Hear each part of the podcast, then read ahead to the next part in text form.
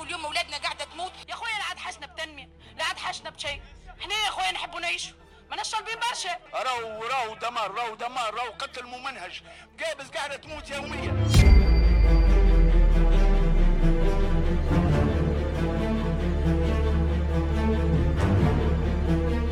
حلقة جديدة من بودكاست في 20 دقيقة نتحدث فيه عن مدينة الموت قابس من الجمهورية التونسية. أهلا بكم. مجمع الموت ارحل عن قابس. المجمع الكيميائي قنبلة موقوتة، فكك الوحدات وحاسب المجرمين. كل هذه وغيرها شعارات رفعت منذ أيام قليلة في أحواز المنطقة الصناعية بقابس. وقابس لمن لا يعرفها هي ولاية تونسية تقع في الجنوب التونسي، تتمتع بموقع استراتيجي رائع إن كان ذلك صناعياً أم تجارياً. قابس تملك شاطئاً من أروع الشواطئ في العالم، وذلك حسب تصنيفات عالمية، ولكن الشاطئ والمواطنين وغيرها من العناصر التي تحيط بالمجمع الكيميائي في قابس خاصة تعاني من وجود هذا الأخير ومن ظلمه للطبيعة وللبيئة فيها.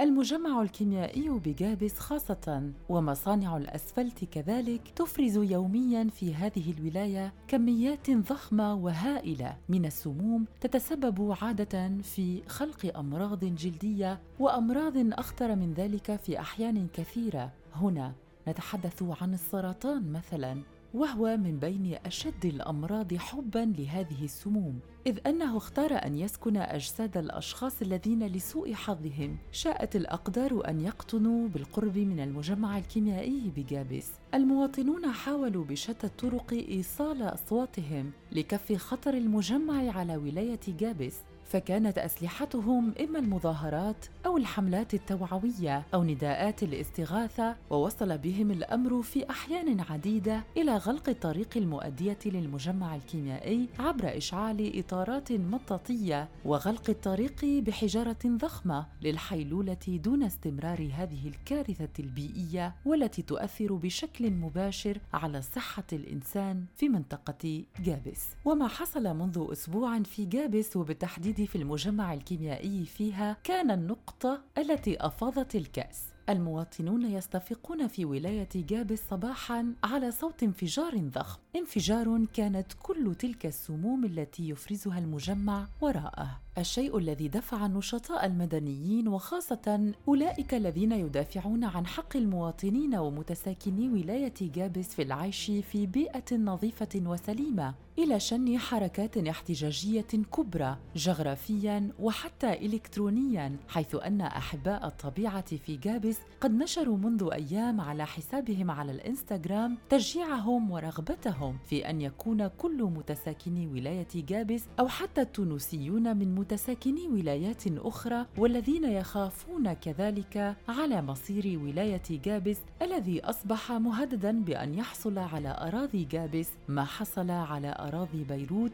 ونتحدث هنا عن انفجار مرفأ بيروت الذي خلف كارثة طبيعية إنسانية واقتصادية كبرى. دعوات أحباء البيئة في قابس كانت بأن يمضي كل شخص رافضاً لتواجد المجمع الكيميائي في قابس واستمرار نشاطه أن يمضي كل شخص من هؤلاء على عريضة إلكترونية تقضي بدعوة ملحة لغلق هذا المجمع نهائياً في قابس وتغيير مقره إلى منطقة لا يمكن أن يكون فيها مجال لتهديد البيئة والطبيعة والمتساكنين في تونس.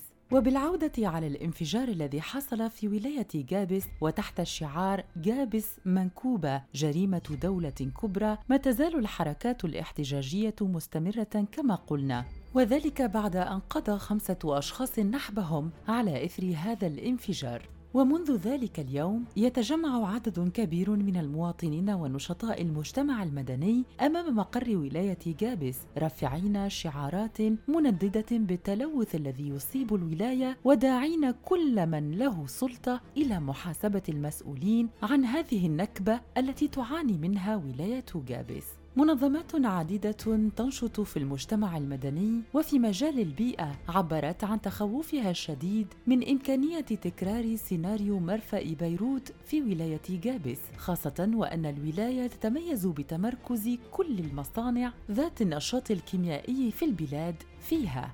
ويجدر الذكر إلى أن هذه ليست المرة الأولى التي تحصل فيها حوادث مريعة مثل هذا الانفجار، فالمنطقة الصناعية بقابس عاشت في أبريل لسنة 2020 على وقع حريقين ضخمين جداً أتيا على الأخضر واليابس، وذلك في مصنعين أحدهما للأمونياك والآخر للأمونيتر والغاز الطبيعي في قابس، مما تسبب في حالة من الهلع والذعر عانى منها طويلاً متساكنو هذه الولاية. نشر التنديدات على الفيسبوك ومختلف المنصات الاجتماعية كان الحل الأمثل للجمعيات الناشطة في المجال البيئي في ولاية قابس وكذلك في العاصمة التونسية لرفض الناشطين فيها لما يحصل من كارثة طبيعية يعاني منها متساكنو هذه الولاية. فمؤخراً قامت الجمعية التونسية للوقاية الإيجابية بنشر البلاغ التالي تحت عنوان قابس المنكوبة،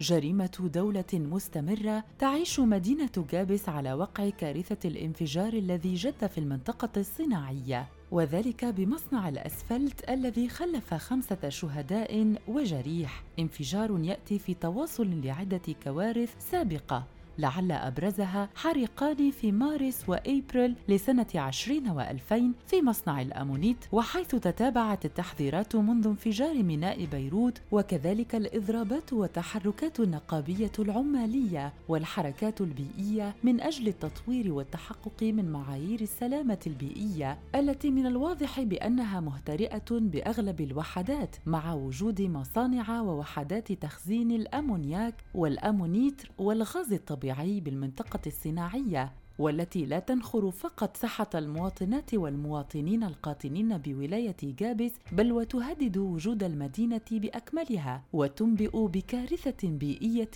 كبرى ومدمرة قادمة تهدد مدينة قابس وسكانها في وجودهم. وأمام هذه الفظاعات والجرائم المتكررة فإن حركة نحب نعيش ستوب بوليوشن والمنظمات والحملات الممضية أسفله تطالب بالتالي وجوب فتح تحقيق في ملابسات الانفجار ومحاسبة المسؤولين عنه، وضرورة الإحاطة بالعائلات المنكوبة ممن فقدوا أبنائهم في هذا الانفجار وجبر الضرر المادي والمعنوي لهم، ضرورة تغيير المنوال التنموي الحالي القائم على الصناعات الملوثة وذات الطاقة التشغيلية المحدودة وتركيز منوال تنموي بديل يحترم البيئة والإنسان على حد سواء ويكون قادراً على توفير الشغل ويقطع مع الجرائم البيئية القديمة. ونطالب الدولة التونسية بالإيفاء بتعهداتها وذلك من خلال تطبيق قرار 29 من حزيران لسنة 17/20 القاضي بإيقاف سكب المادة الملوثة وهي مادة الفوسفوجيبس في البحر وتفكيك الوحدات الملوثة التابعة للمجمع الكيميائي بقابس وإحداث مدينة صناعية صديقة للبيئة خارج مناطق العمران طبعاً. أما رئيس الجمهورية التونسية قيس سعيد وبعد انتقاله على عين المكان لمعاينة ما حدث جراء هذا الانفجار فقد وعد بالتالي: هناك برنامج ستشرف عليه الإدارة العامة للهندسة العسكرية لإنشاء مؤسسة استشفائية، وستحدث بعد قليلا عن هذا مع الولاية بالنسبة في إطار الولاية مع المختصين. لا قرار، حينما اتخذوا قرار والتزموا به ونفذوا.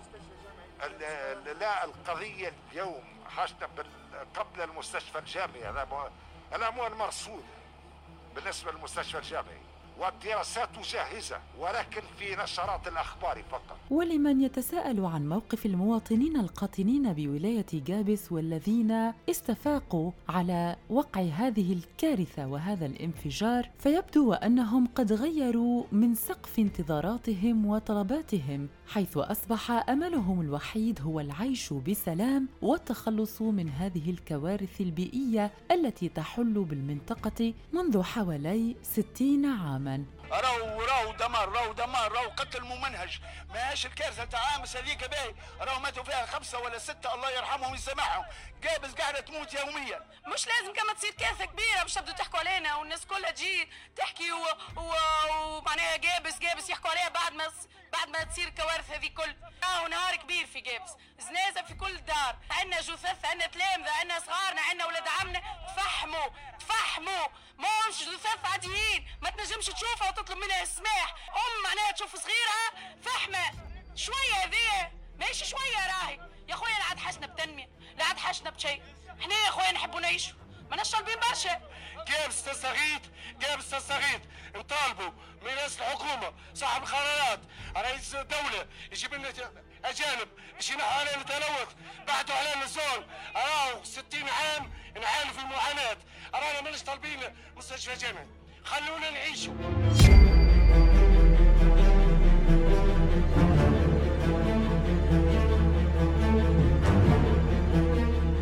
بكم قليلا مستمعينا إلى الوراء وحتى نحدثكم عن قابس كيف كانت بالتحديد. لقد كانت منطقة قبل سبعينيات القرن الماضي تعول على الفلاحة والصيد البحري والصناعات اليدوية كمورد رزق أساسي لسكانها، ولكن الدولة التونسية ارتأت بأن خيار المستقبل سيكون في تحويل هذه المنطقة إلى مكان ذي تركز عال للصناعات الاستخراجية والطاقية. وعلى بعد كيلومترين من مركز المدينة تم بعث أول تجمع صناعي، وسرعان ما انتشرت شيئا فشيئا مصانع وخاصة ومنشآت عمومية ذات طابع استخراجي، ثم حقول للنفط والغاز الطبيعي ومقاطع الرخام والجليز، وصولا إلى تركيز محطة لتوليد الكهرباء عالية الضغط. وخلافا لإجراءات السلامة الصارمة التي تتخذها الدول في المدن المصنعة، تركت مدينة قابس لتواجه مصيرها ضد التلوث لوحدها من دون أي معايير سلامة. ولهذا السبب ما انفك المجتمع المدني والناشطون فيه، خاصة من أحباء البيئة، ما انفك هؤلاء يضمون إلى مطالبتهم بحقوقهم في التشغيل وحقوق العيش الكريم، الحق في التمتع ببيئة نظيفة ونقية، واستنشاق هواء غير ملوث، وشرب مياه لا تتراكم فيها ترسبات المصانع وإفرازاتها، وخاصة منها المجمع الكيميائي. وهكذا كان موقف أغلب نشطاء المجتمع المدني ممن تشغلهم قضية قابس والتلوث فيها، وخاصة بعد الكارثة التي حصلت مؤخراً على إثر الانفجار الذي أودى بحياة 5 أشخاص. نشكر الناس اللي عزتنا، لكن ما تكفيش التعزية. وراهو وقت اللي نحكوا على موت ونحكوا على خطر محدق بولاية قابس ومدينة قابس، راهو ما يكفيش التضامن ولا الزيارات لقابس. اليوم نحبوا قرارات جدية من السلطة، نحبوا قرارات حقيقية، ونحبوا زادة تفعيل القرارات القديمة. كذلك هذا معناه فيما يتعلق بتفكيك الوحدات الملوثة اللي هو راهو مسألة لا تقبل للمساومة وللمزايدة. المسألة الثانية اللي صار، الكارثة هذه اللي صارت يظل مع بعضنا لازمها تأكدنا أن مش كل مرة زادة نبدو نركبوا على موجة. مرة نركبوا على موجة التلوث، ومرة نركبوا على موجة التشغيل، ومرة نركبوا على موجة كذا. راهي المبادئ والمطالب كله لا تتجزأ. كي تكلمنا ناس كليكا في الفترة اللي الناس تكلمت فيها على التشغيل، قلنا رانا ماناش رخاص وما لازمناش نكونوا رخاص، نبيعوا حاجة على حساب حاجة، ولا التشغيل على حساب الصحة، ولا التلوث على حساب الحقوق الاقتصادية والاجتماعية. قلنا راهي الحقوق كلها مرتبطة ببعضها. راهو اللي يحب يتكلم على التلوث لازم يتكلم على التشغيل، واللي يحب يتكلم على التشغيل لازم يتكلم على التلوث. وراهي مشاكلنا في قابس مرتبطه بخيارات قديمه نتاع منوال تنموي. اش معناها منوال تنموي؟ الدوله اختارت الصناعات الملوثه في قابس، الدوله اختارت انها تعمل استثمارات في الموت، والصناعات هذه طاقتها التشغيليه محدوده. اليوم اذا كان نحكوا على المستقبل ما لازمناش نحكوا على فقط قرارات جزئيه تمس التلوث وتمس التشغيل وتمس الفلاحة وتمس غيره. اليوم لازمنا نتكلموا على كل شيء. شنو تصور الحكومة القابس إذا كان نحبوا ننقذوا الأجيال الجاية؟ فما أجيال سيئة تويكا معناها فلاحتها تدمرت وبحرها معناها الصيد البحري تدمر وغيره. اليوم لازمنا منوال تنموي بديل. إذا أي تحرك جزء بتاع موجه بعد ذلك كي الموجه تبرد الناس كلك ننسوا بقيه المطالب. قلنا راهو فما ازمه فقر هذه وحده، قلنا راهو فما ازمه تلوث هذه اهم حاجه، وقلنا راهو لازم في المستقبل قابس هذه عاود تتحرك من جديد اقتصاديا وتتنمى وتزدهر وغيرها برؤيه واضحه من الدوله. احنا اليوم لازمنا رؤيه، لازم الدوله تعطينا موديل ديفلوبمون، لازم حكوماتنا ومنظماتنا يكونوا على قدر من المسؤوليه باش يشتغلوا على منوال تنموي بديل. ومن ابرز الحملات التي شنت ضد موقف الحكومه وتراخيها مع الملف في قابس ملف التلوث طبعا، ظهرت حمله تدعى اوقف التلوث. وقد حذر الحقوقيون الذين قاموا باطلاق حمله اوقف التلوث، حذروا مرارا وتكرارا قبل حدوث حريق مصنع الاسفلت من احتمال حدوث انفجارات في مصنع ماده الامونيت الذي يخزن في مستودعاته كميات هائله جدا من المواد المتفجره، خاصه في ظل ضعف اجراءات السلامه او صيانه مسالكه. ولكن هذه التحذيرات والمناشدات قوبلت بالصمت من قبل الجهات المعنيه والسلطات المختصه التي يمكن ان تقول كلمتها في هذه النقطه، ليتجدد حراك شعبي من جديد بعد وفاه 5 عمال في الحريق الناجم عن انفجار صهريج في مصنع الاسفلت اليوم 13 آذار 2021. ويرجع الخبراء السبب الاساسي إلى عدم صيانة مسالك الصهريج علاوة على بعد المسافة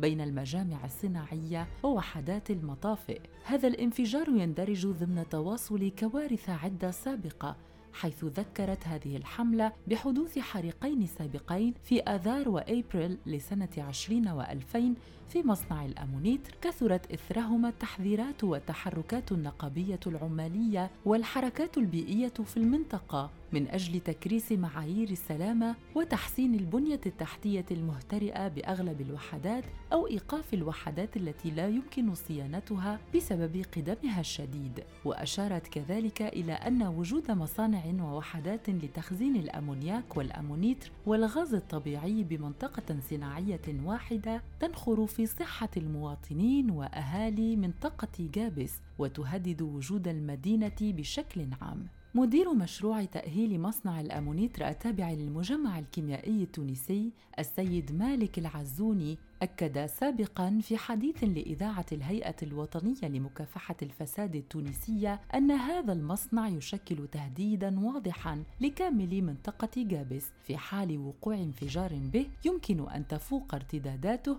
تلك التي حدثت في مرفأ بيروت، مما قد يجعلها أشبه بتشيرنوبيل القرن 21، ولكن في تونس هذه المرة. السيد مالك العزوني فسر كذلك بأن خزانات الأمونيتر التي تحوي أطناناً من هذه المادة تقع بمحاذاة محطات الغاز الآتي من حقل نوارة وخزانات أخرى لحمض الكبريت والحمض الفوسفوري، وهو ما يمثل خطراً هائلاً في حال حدوث تسرب لأي غاز من الغازات أو حريق قد لا يبقي أثراً للمدينة بأكملها. كل هذه التحذيرات التي تحدثنا عنها كانت على مستوى الوطني التونسي، ولكن وعلى غرار ذلك هناك تقارير دولية مثل تقرير الاتحاد الأوروبي الأخير حول دراسة آثار التلوث على الاقتصاد المحلي بجهة قابس، والذي ساهم فيه العديد من الخبراء الأوروبيين. فهذا التقرير يؤكد بأن 95% من تلوث الهواء في المنطقة سببه المجمع الكيميائي الصناعي. ووضح هذا التقرير أن انعكاساته ستكون حادة جداً على الفلاحة وعلى صحة الإنسان. التقرير الصادر عن الاتحاد الأوروبي أكد بأن الهواء يحتوي على حمض الكبريت وثاني أكسيد الكربون ومواد سامة أخرى من شأنها أن تدمر الواحات وتسبب أمراضاً مزمنة للأهالي. ولفت التقرير إلى أن منطقة خليج قابس صنفت من قبل داخل برنامج الأمم المتحدة للبيئة كمنطقة ساخنة ملوثة، وسجلت تطوراً في الصناعات الملوثة ثلاثية الأبعاد براً وبحراً وهواءً. وأكدت هذه الدراسة بأن محاولات مجمع الكيميائي المتواصلة للسيطرة على الغازات المنبعثة من وحداته لم تجد نفعاً أبداً، بل خففت قليلاً من حدة التلوث. طحالب بحرية كثيرة في طور الانقراض وأسماك تنفق كل سنة بأعداد كبيرة جداً، واختلال واضح على مستوى تجانس الدورة البحرية، خاصة بالنسبة للكائنات التي تعيش على مقربة من المنطقة الصناعية بقابس. كل هذا يحصل اليوم في إحدى أهم الولايات التونسية، ولاية قابس، منذ 60 عاماً. أما الدولة فإلى الآن لم تجد حلاً. نرصد تفاعلكم مستمعينا مع محتوى حلقة اليوم أسفل الحلقة. شكراً لكم على المتابعة والاهتمام. أنا وهيبة عزيزي كنت معكم من أمام الميكروفون. إلى اللقاء.